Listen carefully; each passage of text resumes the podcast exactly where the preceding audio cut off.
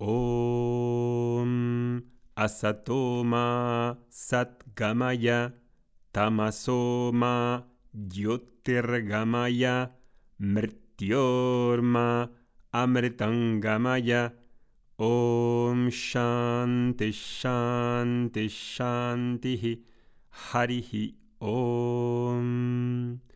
Condúceme desde la falsedad a la verdad, condúceme desde la oscuridad a la luz, condúceme desde la mortalidad a la inmortalidad. Om, paz, paz, paz. Hay una historia que cuenta en Vedanta acerca de un príncipe que, por error, es criado en una familia muy pobre y acaba este príncipe viviendo una vida de mendicidad, de vagabundo, ¿no? Un día comunican al príncipe que en realidad es el heredero a la corona y que le corresponde ser rey, ¿no? El príncipe, después de haber vivido una vida entera creyéndose su condición de pobreza, de los hábitos que conlleva vivir una vida de mendicidad, pues no se lo cree. Es imposible, ¿no? Aún no creyendo, pues le proponen vivir en el palacio y durante un tiempo está ahí en palacio. Y en ese tiempo, aún ya empezando a ver que sí, que le corresponde ser rey, que es, tiene esta naturaleza que le correspondía desde el nacimiento, pues sigue actuando con los comportamientos, con los hábitos, con los patrones de pensamiento antiguos, mecánicos, y sigue robando objetos de valor que encuentra por ahí, esconde la comida, porque la aceptación de ese conocimiento no le es tan sencillo, y no le es tan sencillo a él y a nosotros. No puede aceptar con facilidad y asumir para sí mismo lo que es en verdad. Y como digo, no puede ser aceptado porque aún ese conocimiento entrando, todo lo anterior, toda su orientación basada en años y años de convicción acerca de lo que era, pues en la ignorancia acerca de lo que era, pues no le permite reclamar esa naturaleza. Y lo mismo sucede cuando escuchas Vedanta. Vedanta, que es el final de los Vedas, habla de ti, habla de varios temas, y uno de ellos eres tú.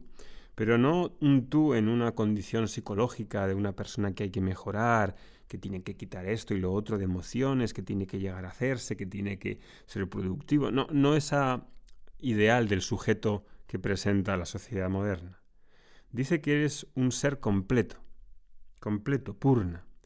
Dice que no hay otra fuente de paz diferente de ti.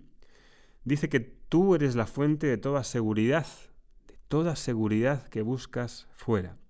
Son palabras muy fuertes, palabras muy radicales, palabras que hablan de algo excepcional, algo asombroso, ¿no? Cuando escuchamos ese tipo de palabras, fuera de un contexto quizá en el que no hay suficiente contextualización, no hay método, cuando lo escuchamos en un libro, frases agradables, pueden tener un beneficio en la forma de masajeo, de masajear la mente, de que sientan bien, de que, bueno, pues hacen ahí como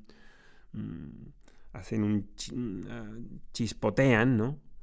Pero a nivel práctico, a nivel de nuestro día, no se quedan, no fructifican en la vida. Solo cuando las leo producen como una especie de alivio.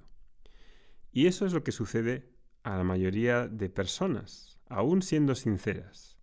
Y sucede porque hay una diferencia fundamental entre ser alumno o discípulo y ser un buscador, ser un lector.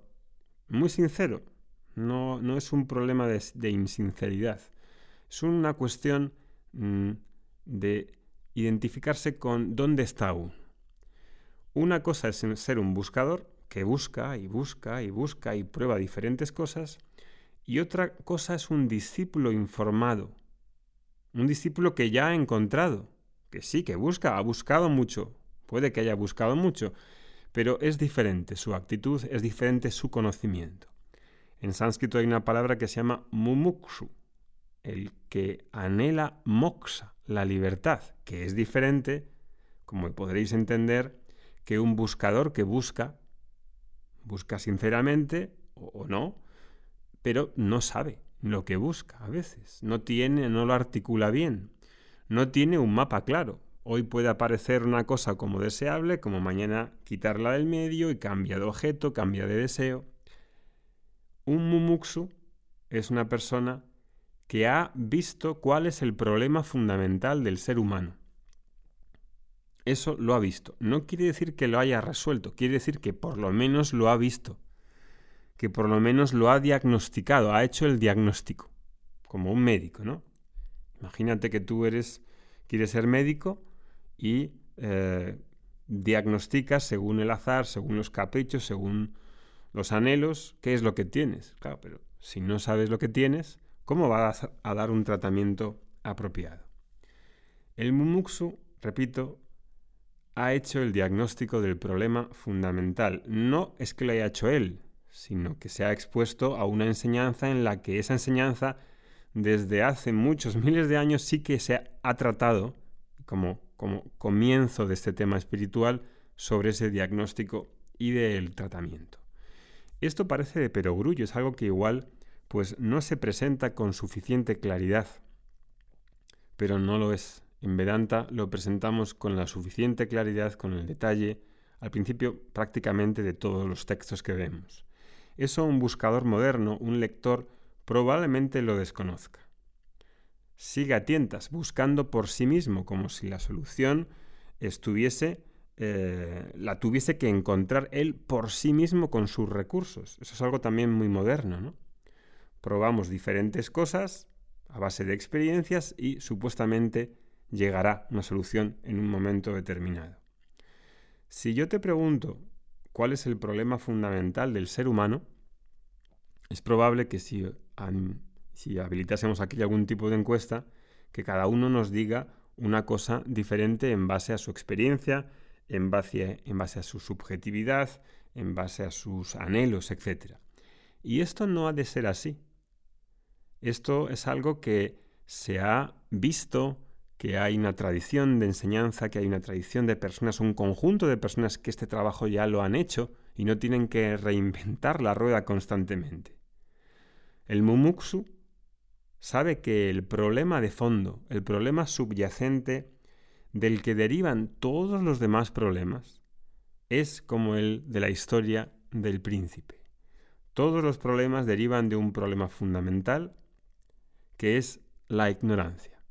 La ignorancia no general, la ignorancia de que no sé matemáticas, no sé ruso, no sé tantas cosas que no sé.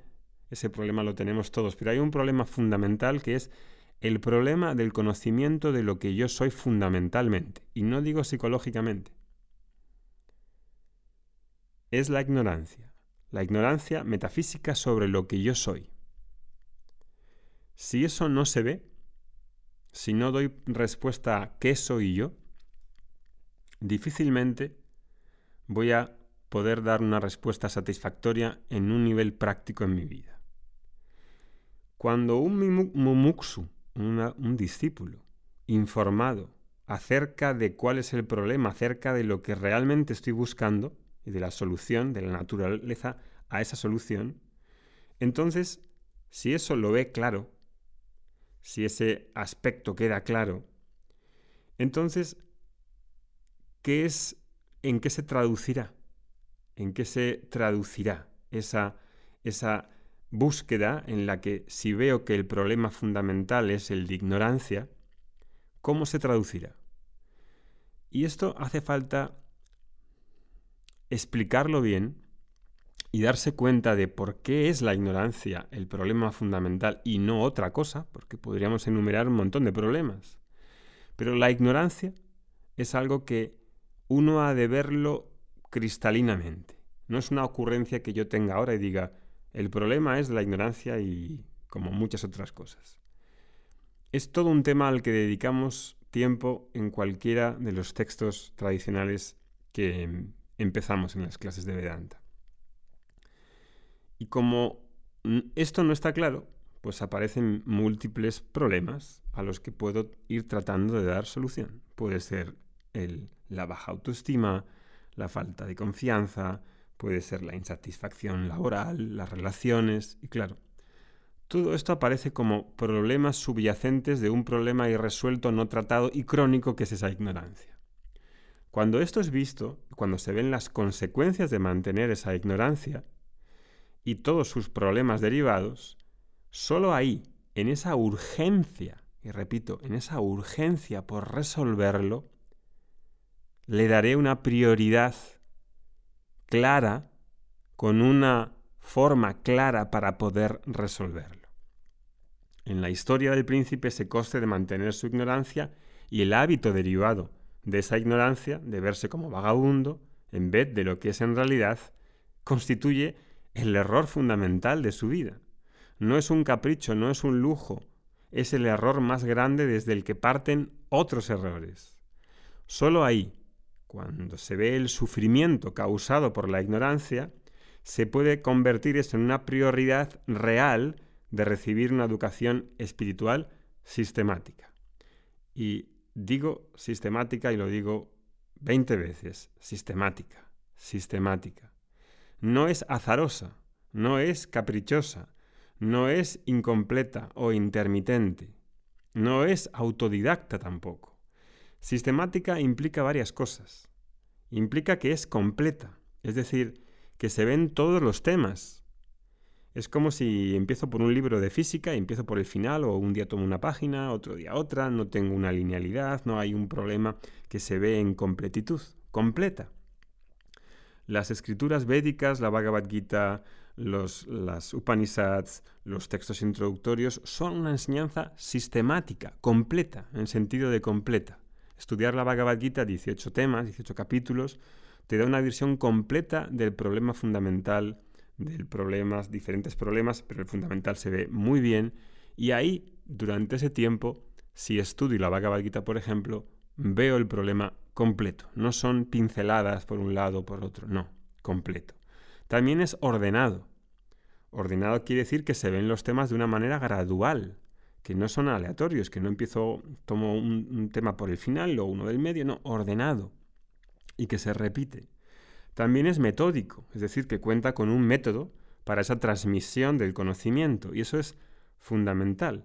Método implica una manera de exponer, una manera de crear contextos, implica una transmisión del lenguaje efectiva en el que hay algo a comunicar en la mente del profesor, y esas cuestiones han de llegar al alumno y han de producir un conocimiento claro en el alumno. No estamos hablando de mística, no estamos hablando de koanis, no estamos hablando de adivinanzas, estamos hablando de un conocimiento que hace falta transmitir y recibir y asimilar. Y por eso digo método, metódica. También es un conocimiento que se transmite durante un tiempo suficiente. Para transmitir un conocimiento completo, me tengo que exponer durante un tiempo relevante. No puedo esperar que en un curso de fin de semana o que en varios fines de semana o en 2 meses o en 3 meses reciba un conocimiento completo. Es imposible porque es algo que requiere una madurez, que además lo que se dice es profundo, que afecta a la vida. Y eso no puede hacerse en poco tiempo. Es algo que requiere verse con tiempo, que se cuece además a fuego lento. También es una enseñanza que es acompañada por un conjunto de personas que han hecho ese camino anteriormente y que hay una transmisión sucesiva de personas que han hecho ese camino y que han pasado por ahí ya, ¿no? Durante miles de años. No es algo que empieza hace 2 años o hace 10 años o hace 100 años, no. Es algo que lleva mucho tiempo corriendo y que hay un acompañamiento. Cuando lees un libro no hay un acompañamiento. Estará por ahí el lector, el escritor. Aquí tienes un profesor de carne y hueso que está al otro lado, que está contigo, haciendo ese trabajo. Hoy en día, este tipo de educación sistemática, educación espiritual, es algo muy poco frecuente. Aunque se vista con el marketing y con todos estos artificios, en realidad si tú buscas una educación espiritual para la persona que ha visto el valor de una educación espiritual sistemática, es muy poco frecuente. La autoayuda y el desarrollo personal, en mi modo de ver, no cumplen esos requisitos de sistematicidad. Leer libros dista mucho de ser un discípulo. Solo con una educación sistemática uno puede tener mayores garantías y certeza de que tendrá la oportunidad de destruir la ignorancia. Y eso es algo que en el punto en el que uno esté se dará cuenta por ese valor o no. ¿Quieres destruir la ignorancia y resolver el problema fundamental del que parten otros errores de una manera, digamos, que no se hace de forma amateur? ¿O la quieres acceder a una educación espiritual tradicional con todos esos elementos de la sistematicidad? Ser un lector autodidacta puede ser el comienzo, desde luego. Puede inspirar, desde luego. Puede motivar, desde luego, pero no es una educación sistemática. El siguiente nivel al buscador o al lector es el discípulo, es el mumukshu.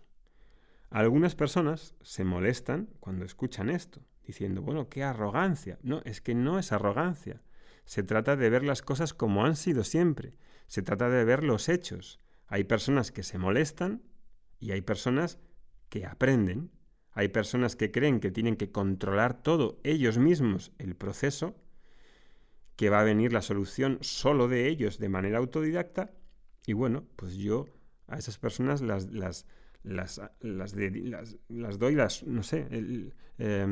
deseo buena suerte. Pero es que cuando uno quiere resolver algo importante, lo normal es contar la ayuda de otras personas que están disponibles ahí, que su trabajo es de gran ayuda. ¿Por qué tener que hacerlo de una manera autodidacta? Porque sienta mal que haya otra persona que exponga algo que tú no ves y que tienes ignorancia. Bueno, ¿cómo decirlo?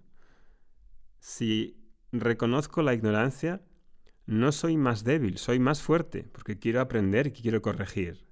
La persona que está enfrente no es superior a ti, simplemente que sabe unas cosas y habrá hecho algo que tú no has hecho. Y sea más joven o menos joven, o te guste o no te guste, pero lo que hay ahí es algo a reconocer, a ver y a querer resolver, ¿no? Y descubrir esto para el ego, que se siente atacado, que se siente incómodo, pues puede ser doloroso en cierto modo, porque el ego, como digo, quiere controlar y que todo esté en sus manos. Y ahí hay algo que ver, ¿no? Por ejemplo, en el ejemplo de Arjuna, cuando está en la Bhagavad Gita, pues él pensaba que quería resolver y que podía resolver el problema con el que se encuentra, un problema de un conflicto que tiene que decidir si lucha en una batalla o no lucha. Se le presenta un problema que antes jamás se le había presentado en su condición de príncipe y de guerrero, y justo cuando va a luchar en esa guerra, pues tiene una serie de problemas emocionales y una serie de problemas morales. Y aunque nos cuenta todo un rollo en el capítulo número 1, y Krishna le escucha, y escucha sus argumentos, al final, después de haber creado toda una autofilosofía en la que parece que tiene la solución, al final le dice, mira, no tengo ni idea, por mucha retórica que he empleado y toda esta cuestión que te he contado, Krishna, en realidad no sé resolverlo por mí mismo. Soy impotente para resolverlo. Te pido que me enseñes. Me pliego a ti y pido que tú seas mi refugio y que me enseñes. Con esas palabras. Las palabras exactas que dice son: con el corazón afligido, abrumado por la compasión y confuso acerca de mi deber, te ruego me digas lo que es mejor para mí. Soy tu discípulo. He tomado refugio en ti. Por favor, enséñame. Esas palabras. Por favor, enséñame. Con esas palabras se dirige al profesor cuando un hombre de recursos, un hombre que no es cualquiera, es una persona excelente, dármico, con valores, muy inteligente, no solamente inteligente a nivel de razón, es habilidoso en las artes, es una persona culta, es una persona buena. A pesar de haber logrado innumerables cosas, tiene la humildad de decir, a pesar de todos esos logros que tengo, no soy capaz de ver la solución, no soy capaz de enfrentarme con este problema, necesito ayuda y quiero que me enseñes. Cuando dice lo mejor para mí, en realidad se refiere no a lo mejor de que le dé un consejo, una sugerencia, sino a una solución radical y definitiva. Se está refiriendo al autoconocimiento, se está refiriendo al conocimiento del ser. Cuando eso lo dice, viniendo de una persona fuera de lo común, como es Arjuna, ¿por qué nosotros no íbamos a ser diferentes y por qué íbamos a creer que somos nosotros quienes tenemos que resolver el problema cuando hay soluciones disponibles, ¿no? Y hoy en día, ¿no?, tenemos estas enseñanzas de la Bhagavad Gita y de otras que están disponibles, que hay personas que están estudiando, pero no en un sentido de estudiar ahí con codos y de aprender unas teorías. No es como en el colegio, no es como en la universidad, esto es algo diferente. Hay personas que quieren recibir esa visión que no es común, que es sistemática, que tiene una profundidad moral, intelectual y práctica que difícilmente se encuentra en otros sitios. Para las personas que han discernido sobre ese problema, que han intentado muchas cosas y ven que hay cosas que se quedan muy superficiales, que no tienen profundidad, que no tienen continuidad. El estudio de Vedanta pues es una cosa que cuando empiezan a estudiarlo, y probablemente es difícil verlo hasta que no te pones a estudiar, hasta que no cuentas con un acompañamiento, hasta que no se ven cómo se desenvuelven todas esas palabras con un método, con la profundidad que tiene la enseñanza de miles de años, hasta que eso no se ve, pues quizá uno no tenga ese valor, ¿no? El valor por el conocimiento espiritual, viendo la urgencia de ello, no como un lujo, no como una especie de teoría que me van a contar sobre algo antiguo que ya no tiene validez, no. Eso es precisamente lo que no se ve y lo que es a veces tan difícil de explicar como profesor. El valor de eso, que a veces sale de una manera natural, sale por un pasado, sale por unos buenos karmas, sale por una serie de acontecimientos que tienen que ver con tu génesis anterior, ¿no? Pero lo que trato de explicaros, con esa buena intención de poder acercaros de nuestra misión, es en hacer ver y poner disponibles esas enseñanzas tan antiguas para que otras personas puedan hacer ese estudio, puedan entrar y recibir el beneficio de esa comprensión, de esa claridad que trae Vedanta. Los que quieran, ahí hayan visto, van viendo ese beneficio, vamos a empezar un curso a mediados de mayo de Vedanta 1, en el que empezaremos cada miércoles a las 2 de la tarde de España con un texto que veremos verso por verso, que comentaremos, en el que hay preguntas y respuestas en directo, contacto directo conmigo y con otros profesores. Hay también una clase de preguntas y respuestas los lunes, en directo, todo ello en directo, y que creo que constituye una oportunidad única para esas personas que quieren dar ese salto de buscador, lector, a otra cosa que es ese mumukshu, el discípulo informado que quiere, que anhela un conocimiento, una educación espiritual sistemática. Abajo tenéis los enlaces, si queréis ver esa página, queréis ver los detalles de lo que se hace en el programa. Si tenéis cuestiones también podéis preguntarnos en curso@vedanta.academy. Que tengáis un buen día. Hari Om Tat Sat.